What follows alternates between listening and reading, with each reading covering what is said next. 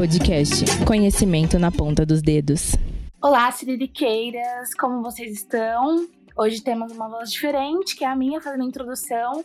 Nossa voz aqui do nosso podcast, que é Dara, se ausentou desse episódio, mas a gente fica aqui com um gostinho, vou colocar um cortezinho da voz dela aqui do Olá, siririqueiras. Olá, siririqueiras. pra gente não ficar com saudade assim. Hoje a gente está com uma convidada muito especial, a Nath Braga. Ela é jornalista e ela cria conteúdos para a internet desde 2010. No seu canal do YouTube, ela aborda temas como tecnologia, sexualidade, infância, gênero, questões raciais, sempre com muita leveza e humor. Alguns desses assuntos aqui permeiam também os Siriricas, vai ser muito interessante esse papo. Além disso, ela é cofundadora de uma plataforma de conteúdo chamada Influência Negra. Ela é reconhecida com o prêmio Sim à Igualdade Racial em 2021 na categoria Destaque Publicitário na campanha em parceria com a Dove. Gente, a gata dá o nome. Esqueci de fazer uma coisa muito importante, porque, né, essa parte aqui também é de Kenildara, mas estamos aqui. Estou com integrantes do Siricas também. Tainá e Flávia, digam oi, menina. Estamos aqui, hein? Oi, gente. Oiê, boa noite. Amanda também, integrante de Siririca, gente. Ela que tá com essa voz maravilhosa apresentando hoje. Sou eu hoje. Olá, pessoal. Bora. Então, meninas, o nosso tema hoje é sobre como a gente conseguiria desmistificar mesmo o fato da gente conversar sobre sexualidade, sabe? Porque diversas vezes isso é associado à pornografia. E como isso também cria real, realmente impasses, assim, pra gente discutir esse assunto de forma verdadeira, sincera, assim, e se desenvolver e aprofundar mesmo no tema. Então a gente escolheu isso hoje e vamos discorrer sobre esse assunto. Eu acho que a gente pode trazer essa percepção da Nath até com a tecnologia, Nath. Conta aí pra gente como talvez os algoritmos tenham trabalhado ou os conteúdos de educação sexual têm sido colocado como um conteúdo sexual, de fato, né? Um conteúdo pornográfico, na verdade. Bem com essa perspectiva maravilhosa. Então, gente, eu vou tentar me segurar para não ser 100% revoltada, até no tom aqui nesse episódio, porque eu acho que nós aqui, compartilhando a nossa experiência de criadoras de conteúdo, vamos ajudar muita gente a entender uma coisa dos bastidores que talvez elas não façam ideia. Então, Vamos até para um momento aqui meio explicação. As redes sociais, elas têm, enquanto empresas, sabe? Aqui a gente vai tratar das redes sociais, cada uma como uma empresa. Elas têm o que eu acho que a gente pode chamar então de uma certa hipocrisia, né? Porque elas falam que não pode ter conteúdo é, sexual, conteúdo pornográfico, embora elas lucrem bastante com isso, seja com conteúdo autoral ou bots, né, perfis falsos e tudo mais. E ao mesmo tempo, mesmo quando está escrito aqui nas páginas das diretrizes delas, elas insistem em derrubar conteúdo educativo, conteúdo jornalístico, às vezes conteúdos em que não consigo nem encaixar em uma categoria o que é essa bizarrice, principalmente vindo da empresa Facebook, né? Ou seja, Facebook, Instagram e companhia, com a questão dos mamilos femininos, com as postagens de, de gestantes, de mães, que falam sobre o assunto ou que estão ali simplesmente numa postagem amamentando e esse conteúdo é derrubado. Então a gente fica transitando por linhas tênues que na verdade não são linhas tênues, são desonestidade mesmo dessas redes sociais. Eu abri aqui a página das diretrizes do TikTok, que elas servem bem para poder explicar isso. Nossa, sim. Nath, tudo, tudo que você trouxe, assim, é, é real. Então, eu vou ler, tá, gente? Tá bom.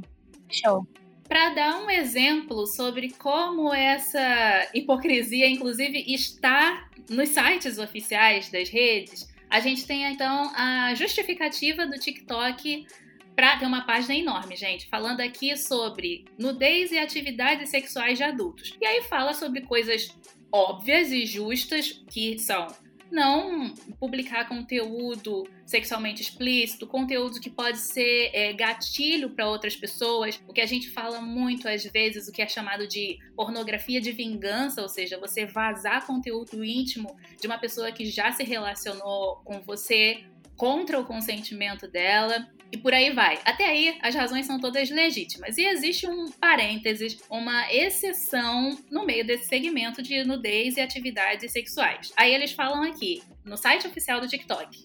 Ao mesmo tempo, reconhecemos que certos conteúdos que normalmente seriam removidos de acordo com as diretrizes da comunidade podem ser de interesse público. Portanto, podemos permitir exceções em algumas circunstâncias limitadas, como, anotem, aumenta o volume aí, conteúdo educacional, documentário, científico, artístico ou satírico, conteúdos em contextos fictícios ou profissionais, contrafala ou conteúdo que de alguma forma permita a expressão individual sobre temas de importância social. Ou seja, isso abre um espaço para que pessoas como eu, jornalistas, para que profissionais da saúde, para que, como eu dei o exemplo aqui, né, das mães, das gestantes, possam contar suas histórias de vida, para que alguma pessoa que inclusive teve um conteúdo íntimo vazado possa postar é, a tal da contrafala, para que alguém possa aparecer, sim, mostrando nudez. Imaginem aqui, né, um boneco desses anatômicos que a gente encontra nos consultórios, para que isso possa aparecer no vídeo a fins de, de explicação. E na prática, o que a gente vê é até esse tipo de conteúdo sendo reconhecido pelos algoritmos ou até mesmo pela quando a gente contesta, né, para que preferencialmente uma pessoa de verdade analise, ainda assim eles batem o pé e derrubam o nosso conteúdo. E não é só uma questão de capricho, né? Tipo, poxa, me dediquei esse conteúdo foi excluído. Não, às vezes a penalidade dura horas, dias ou um perfil é, desativado, né, de vez por conta desse, dessa interpretação errônea que tem do nosso conteúdo. Esse texto do TikTok ele serve para a gente como exemplo para praticamente todas as outras redes sociais que existem, tá? Por isso que eu fiz questão de ler aqui. Não é muito diferente de outras plataformas. Não, total, Nath. Eu sinto que a gente pode perceber muito isso também dentro do Siriricas, sabe? Sobre a nossa necessidade de a gente realmente debater. E eu não sei como com relação às meninas, mas eu sinto muito esse bloqueio, sabe? Porque estando no Siriricas, eu queria muitas das vezes trazer diversos assuntos, assim, que eu acho importantes e assuntos que eu quero trabalhar trabalhar e que, sabe, podem colaborar com o desenvolvimento de outras pessoas, de outras mulheres.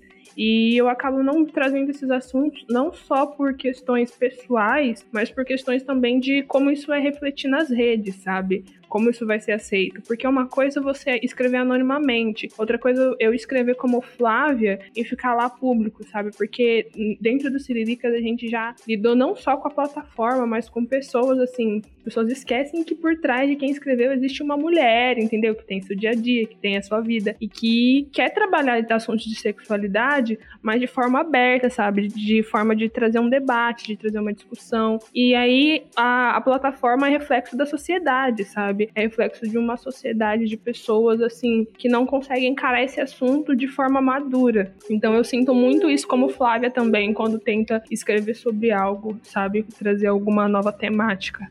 Aí eu faço uma crítica que, que chama muito a, o olhar jornalístico.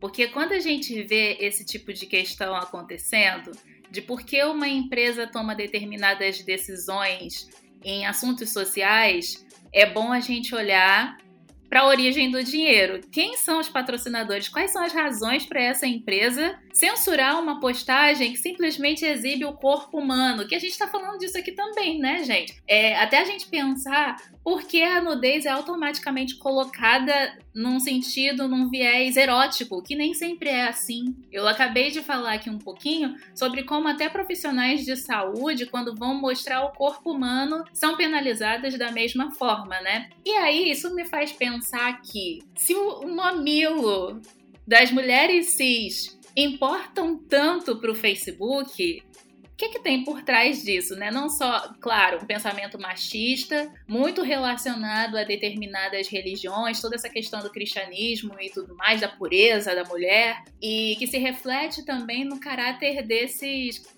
dos patrocinadores. Nesse caso, aí mais uma explicação aqui para o público. Quando a gente está falando de patrocinadores, não é que uma empresa sustenta 100% o Facebook, e sim porque uma galera injeta ali aos poucos campanhas, projetos, geralmente ligados à publicidade. Isso acontece muito no lado lá do YouTube, porque agora deu uma certa aliviada. Mas se a gente for olhar para 2017, 2018, as pessoas LGBTQIA+, que publicavam, tinham canais voltados para isso, elas tinham a monetização dos vídeos cortadas e quando chegava um e-mail ou qualquer justificativa do YouTube em relação a isso, a monetização ela era reduzida ou 100% cortada. E aí, qual é o argumento que vem? É que o conteúdo não é adequado para a publicidade. Não é que você, sei lá, cometeu um crime, é porque não é adequado para os anunciantes que estão colocando, não querem se associar lá no início do seu vídeo, né, quando a publicidade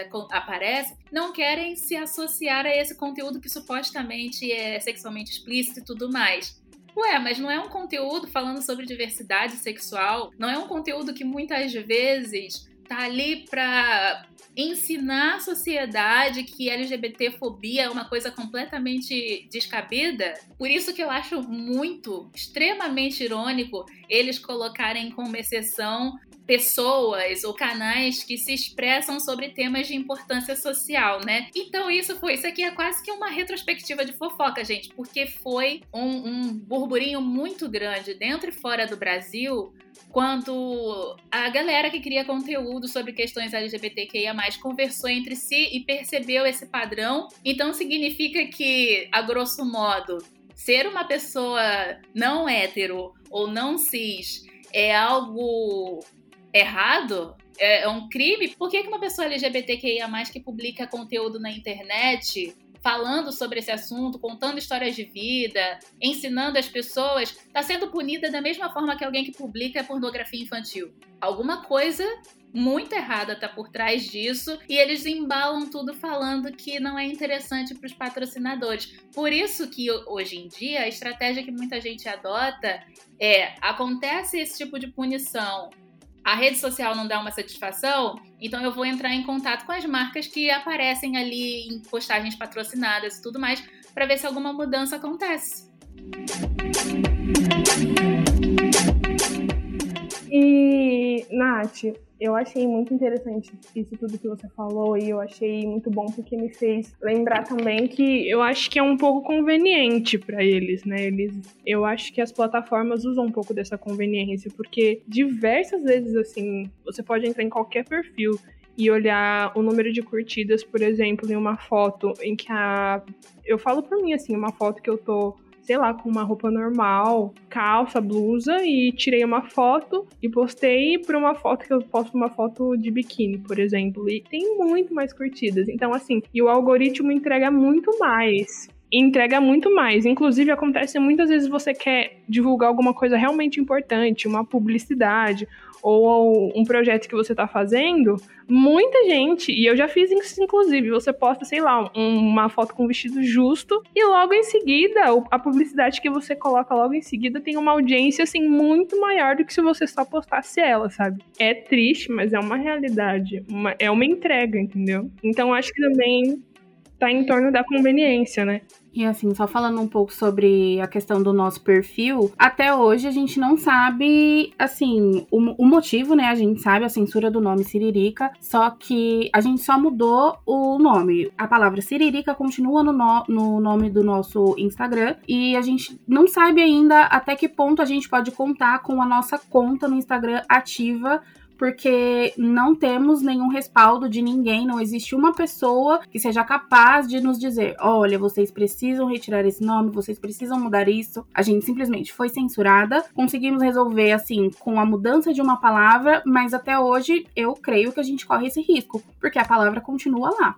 Gente, isso aqui virou um podcast de terror, porque eu fiquei completamente aflita ouvindo o relato de vocês. Vocês são sobreviventes, inclusive pra galera que tá ouvindo aqui a gente, eu sei que tem, eu inclusive sou uma das pessoas que ouve podcast lavando louça, fazendo outras coisas. Mas por favor, parem o que vocês estão fazendo agora e abram as redes sociais. Para quem não seguiu ainda, vai lá, segue e curte uma sequência de postagens, porque se esse perfil continua no ar, é praticamente um milagre que aconteceu é, com vocês. Inclusive, eu fiquei bastante assustada pensando que nesse caso a gente não tá falando só de um perfil único que sofreu as consequências. A galera que trabalha, que tem perfis é, por hobby ou por trabalho ligados à BDSM, eles estão o tempo todo buscando formas de se reinventar, porque é isso, é o arroba que a pessoa tem, as hashtags que ela usa, tudo vira motivo para o perfil cair. E no caso de vocês, só de terem ali associados na bio o perfil da, do, do, coletivo, deu essa bola de neve, essa questão que até pouco tempo atrás muita gente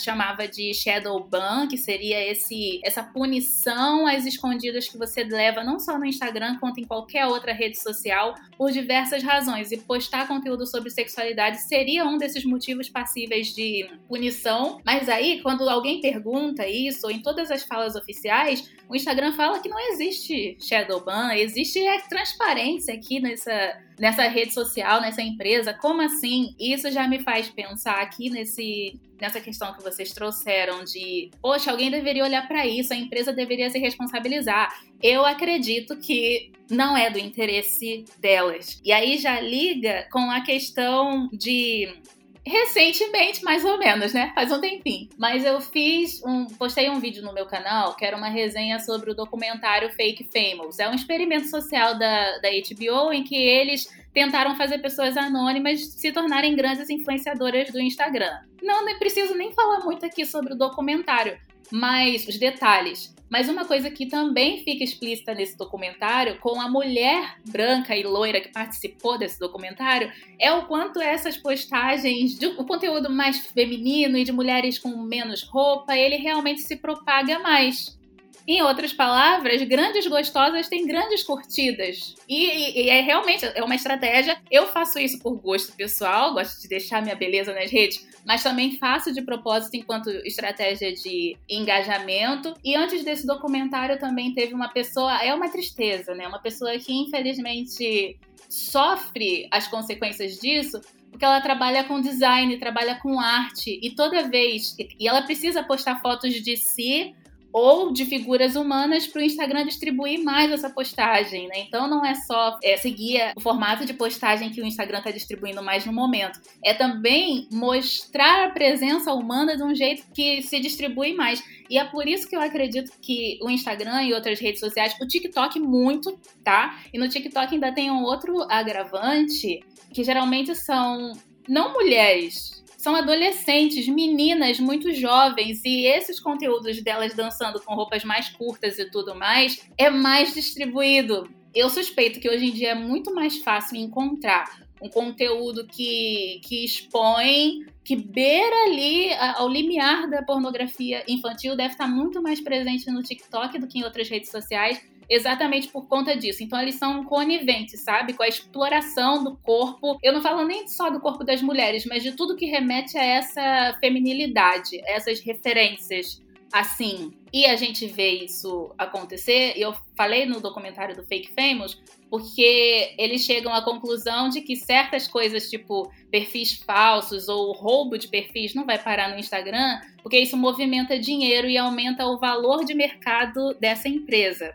E uma outra coisa que se propaga muito no Instagram, a gente que cria conteúdo já percebeu, são esses fakes que postam geralmente em inglês, entram nos nossos comentários e fale: não clique no seu perfil se você não quiser ficar excitado, porque são perfis pornô, é isso que eu quero dizer. E esses perfis não caem, são uma grande indústria, assim, eles realmente se articulam para poder é, entrar nos comentários e seguir os perfis de maior alcance no Instagram. É um mercado paralelo, vamos dizer assim.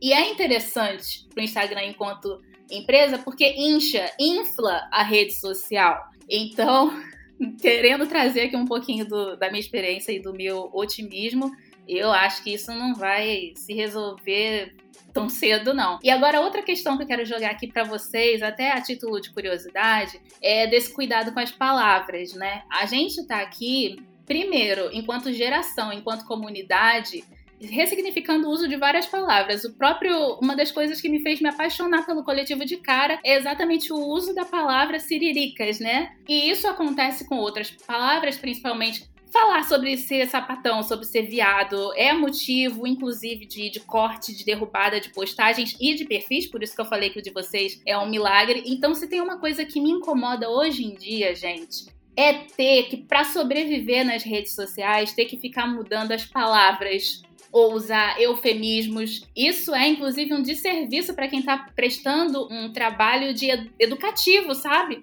Como é que eu vou falar abertamente sobre sexualidade para as pessoas, ensinar elas a olharem para os próprios corpos, se eu não posso falar explicitamente vagina, é, buceta, sabe? Então, essa eu quero ouvir de vocês. Como é que vocês lidam com esse assunto? Até que ponto vocês toleram, vocês engolem e se adaptam a essa necessidade de botar um asterisco, de fazer uma coisa diferente para continuar se comunicando nas redes sociais? A gente tenta, assim, ao máximo sermos verdadeiras com o nosso conteúdo, né? A gente nunca vai postar alguma coisa que a gente realmente não viva ou que a gente não busque, sabe? Tanto que vocês podem perceber lá no perfil que a gente parou muito com essas coisas de datas comemorativas, porque a gente tava percebendo que a gente tava fugindo um pouco do que a gente também é, sabe? A gente tava aproveitando muito, sabe, a data de Dia das Mães, a data de, das crianças, sabe? A gente realmente, hoje o Siriricas celebra coisas e eventos e situações e temas que a gente realmente vive, sabe? Que são verdadeiramente importantes para nós. Então a gente chegou à conclusão que é isso, que independente de se vai chegar em mais pessoas ou se a gente vai ser muito divulgado ou não, a gente chegou à conclusão que o que a gente quer realmente é produzir um conteúdo genuíno para as pessoas que escutam a gente. Então eu acho que é nisso que a gente vem se embasando, sabe? E, cara, não dá mais para essas empresas ficarem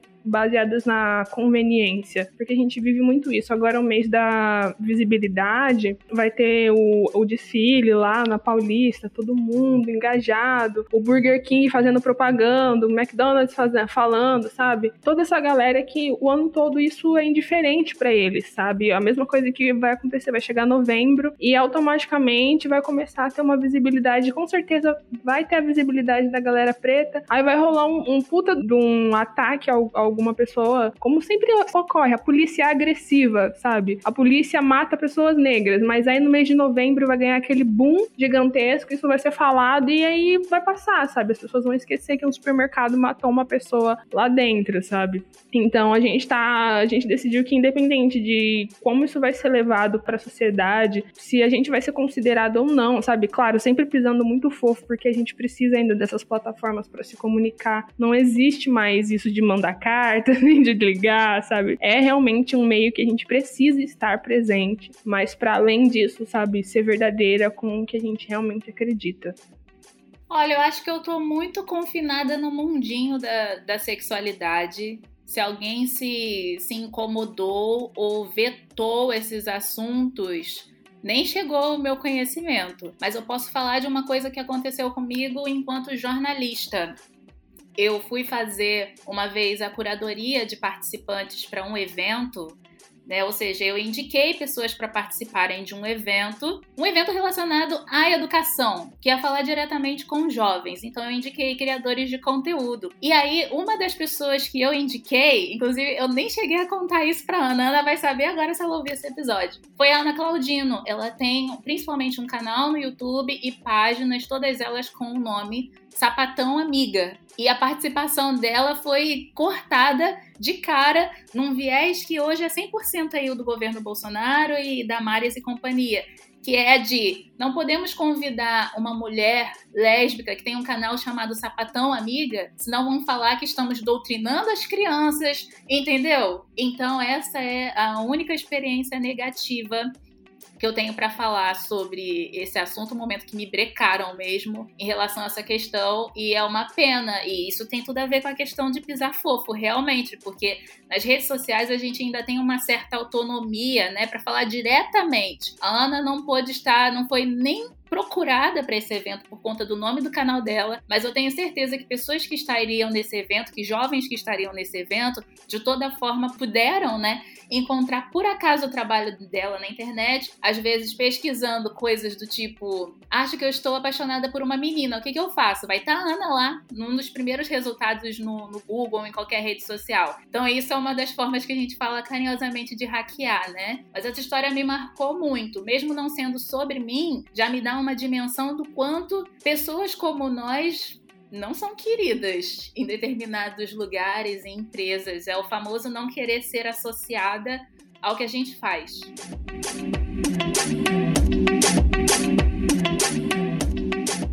Uma das falas da Nash me fez questionar em relação a em que ponto e qual foi o momento que as coisas ficaram assim desse jeito. Obviamente, é, sexualidade, muitas outras coisas sempre foram um tabu. A sociedade não, não, não sabe lidar com isso de uma forma natural, mas acredito eu que as coisas estavam progredindo. E aí, a partir de algum momento, temos isso: um Instagram banindo palavras simples que todo mundo fala por qual motivo e desde quando, por que isso? Da onde isso surgiu, sabe? Eu tô me questionando, eu não consigo achar. Quer dizer, eu até tenho uma, um norte de onde isso começou e o porquê que essas pessoas pensam que isso é o certo, mas ainda é uma coisa assim para mim, tipo, gente, isso é arcaico. Não, não faz sentido, é total regressão. É, eu percebo que realmente aumentou né, uma certa perseguição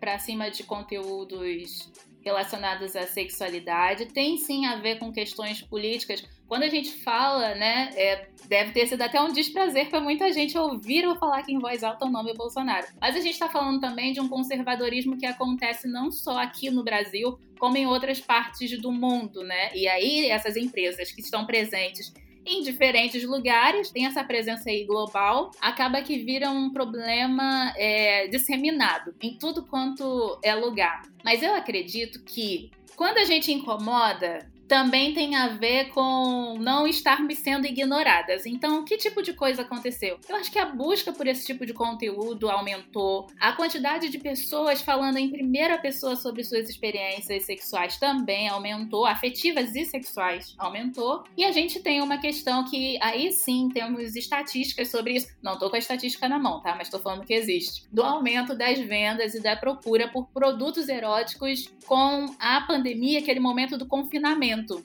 Muita gente começou a fazer compras né, perdeu a vergonha porque não precisava ali passar na porta do sex shop, todo aquele suposto constrangimento. E agora elas poderiam, no conforto do lar, no conforto de uma aba anônima, né, dependendo da situação, entrar no site, se informar. E aí que ficou mais explícito que tinha um interesse público em relação a esse assunto. E aí, de novo, até trazendo aqui um pouquinho, um pouco mais de contexto para as pessoas entenderem.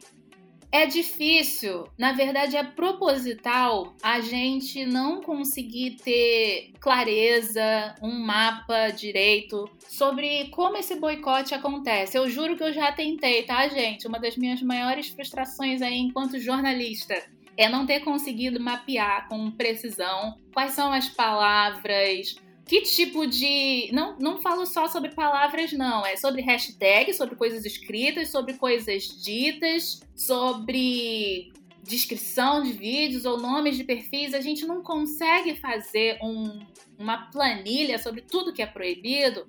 Primeiro, porque a proibição ela sempre se renova, sempre fica mais sofisticada. E segundo, porque realmente o ódio acho que ele se sofistica também. E para poder ficar mais detalhado para vocês, vou falar então a minha história de vida em relação aos banimentos. Porque por incrível que pareça, eu consegui trabalhar até o ano, até o ano passado, não, até 2020, sem sofrer esse tipo de punição sem sentir que as minhas redes sociais estão tendo menos likes ou menos visibilidade por conta das palavras. Eu também sempre fui uma pessoa que não ficava é, mascarando as palavras relacionadas à sexualidade, até por um posicionamento meu. Porque lá na minha infância, quando eu estava entrando na puberdade, ou quando eu via os adultos falando sobre é, seus corpos e sobre sexualidade, me incomodava muito esses eufemismos, essas outras palavras que as pessoas tiram, sei lá de onde, para poder falar sobre buceta, para poder falar sobre vagina, e começa a usar exemplos, sei lá, nomes de objetos, nomes de animais, em vez de falar literalmente sobre o que estava acontecendo, né? Por isso que eu carrego esse ressentimento. Sim, falei que não ia ser rancorosa aqui. E frutas, né? Carrego esse ressentimento. Eu falei aqui que não ia ser tão grosseira nesse episódio, mas acabo é, precisando ser por conta disso tudo. Mas aí começou, comecei a ter problemas principalmente com o TikTok quando eu comecei a lançar principalmente fragmentos de vídeos do meu canal no TikTok, o conteúdo ia muito bem, era recebido muito bem pelas pessoas com comentários e tudo mais. E aí, horas depois, aparecia lá, notificação do sistema. Seu conteúdo foi derrubado por é, violar as diretrizes da comunidade. Me senti uma criminosa aqui dentro de casa. Aconteceu uma vez, aconteceu duas vezes, e com isso o conteúdo foi derrubado. Eu fui, depois eu fui bloqueada por algumas horas, e em seguida eu fui bloqueada alguns dias sem entender o que estava acontecendo de errado, porque em outras redes sociais o conteúdo fluía bem, porque lá não pode. E aí eu comecei a me reinventar. Eu comecei a tentar editar os vídeos de outras formas. Primeiro, borrei quando aparecia um, um vibrador, fazer alguma coisa assim, ou mudava o ângulo do vídeo, e mesmo assim caiu.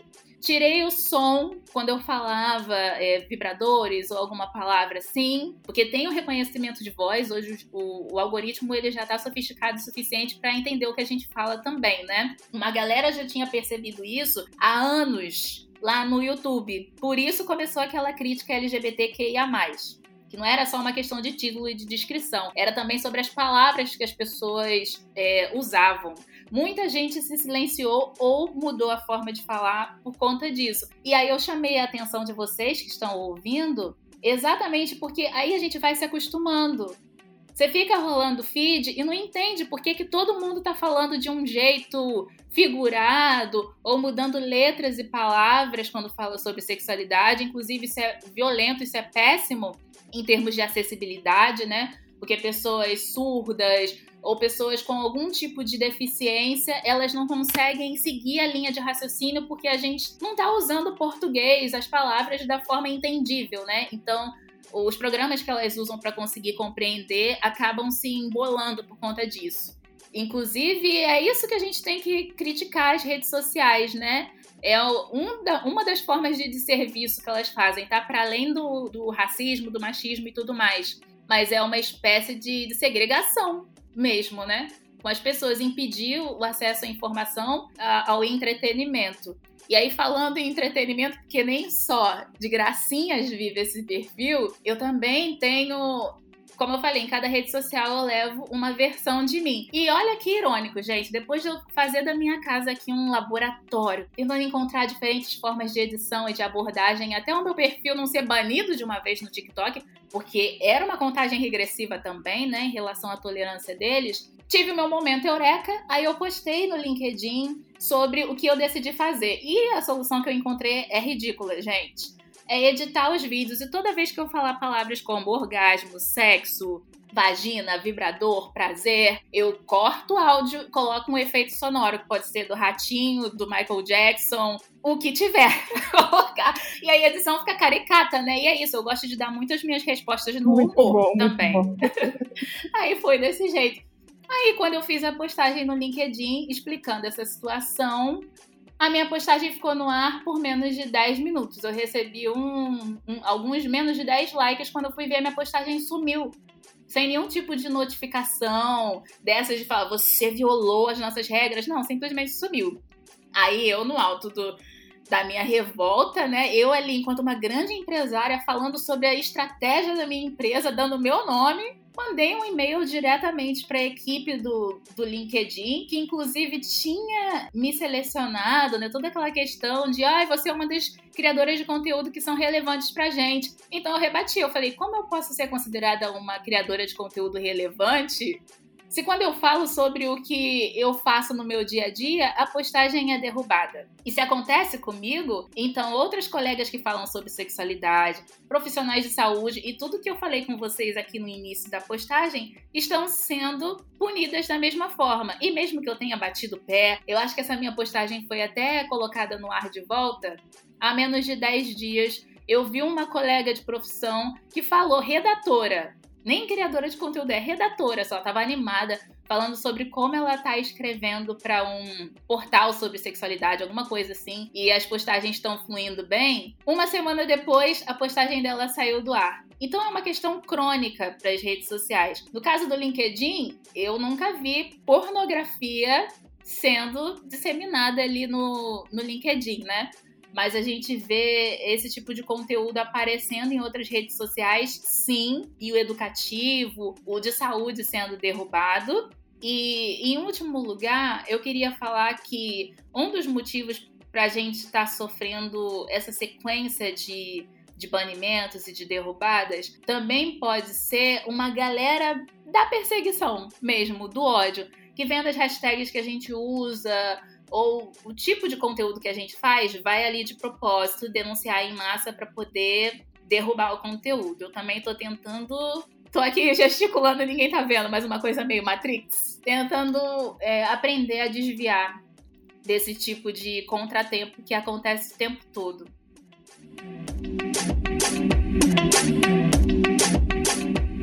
aprendeu com a Nath, então, que tem que saber jogar o jogo enquanto produtoras de conteúdo sobre sexualidade, saúde, bem-estar e também enquanto pessoas pretas. A gente tá vivendo mais uma, tendo que ter mais estratégias de guerrilha, não só na nossa vida off, como na nossa vida on agora.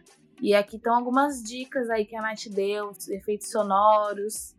E não que seja a prática mais viável, a gente pede e gostaria que fosse tudo muito transparente, assim como todas as plataformas insistem em dizer que trabalham de forma transparente. Nós, enquanto criadores de conteúdo, também gostaríamos que essa relação fosse transparente. Mas, pelo andar da carruagem, que nós sigamos então com as nossas estratégias aí de guerrilha para manter os nossos conteúdos de pé.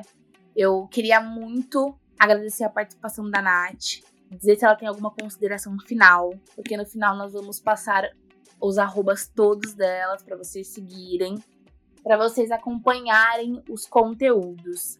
Nath, você tem alguma consideração a fazer ainda do nosso papo, de como fluíram as coisas? Porque a gente vai agora falar nossos últimos minutinhos e passar os arrobas e pedir para essas maravilhosas seguirem você, consumirem seu conteúdo. Enquanto isso, eu vou aqui me despedindo. Gente, eu só tenho a agradecer mesmo pela conversa aqui com vocês e pela escuta do pessoal que está acompanhando até agora. E vou fechar então com uma curiosidade. Falei, né? Vocês participaram lá do podcast Influência Negra. A gente também repostou esse conteúdo no YouTube. E no YouTube, a miniatura do episódio foi derrubada. Também por esses argumentos aí de, de sexualidade. Só que eles não imaginavam que mesmo removendo a miniatura, o vídeo inteiro tava com a foto da miniatura no ar. Olha só. Então, é só isso que eu tenho para dizer. Maravilhosa. Thay, Flávia. Oi, gente. Valeu pela conversa, valeu pelo desabafo. Mais uma vez por esse espaço. Nath, muito obrigada. A gente aprendeu muito com você hoje também. E é isso, pessoal. Eu espero que vocês tenham também adquirido mais esse conteúdo aqui com Siriricas estamos online e muito, muito, muito obrigado por tudo. E é isso, gente, consumam os, os conteúdos que vocês consideram importantes, porque isso fala para o algoritmo para onde ele tem que olhar também. Isso é muito importante. É isso, gente. Sigam a Nath nas redes sociais. Sigam ela no Instagram, Nath Braga P, no Twitter também, no TikTok também. Tô certa, Nath? é o mesmo arroba pra tudo? Sim, gente. Todas as minhas redes sociais são arroba NathBragaP, TikTok, LinkedIn, Twitter, Instagram. Só o canal que é Nath Braga. Perfeito, meninas. Sigam a Nath, consumam esse conteúdo impecável que ela produz. E muito obrigada, gente. Muito obrigada. Sigam o Cedicas também nas redes sociais. Contamos com vocês nos próximos episódios. E deixe seus comentários lá. A gente vai. Ah, quando a gente lançar esse conteúdo no, no, nas nossas plataformas de streaming, a gente já vai ter colocado a prévia no Instagram. Então, espero que vocês já tenham comentado muito. Se não, volta lá e comenta, tá? Sobre o que vocês acharam do podcast. Beijinhos. E é isso, galera. Engaja bastante a gente, compartilhe os conteúdos das pessoas que vocês admiram, que vocês acham pertinentes, porque já não basta, né, o mundo inteiro querer gongar a gente. Bora a gente se ajudar também. É, quero agradecer a Nath por essa conversa de hoje. É muito enriquecedora. Acredito que para todo, todo mundo que escutar isso vai, assim, explodir a mente pensando várias coisas. Eu tô aqui, assim, já pesquisando sobre o o Shadowban do Instagram e outras coisas que a gente precisa saber a gente precisa colocar a boca no trombone para todo mundo saber e entender que chega de censura. É isso, gente. Um beijo, até a próxima.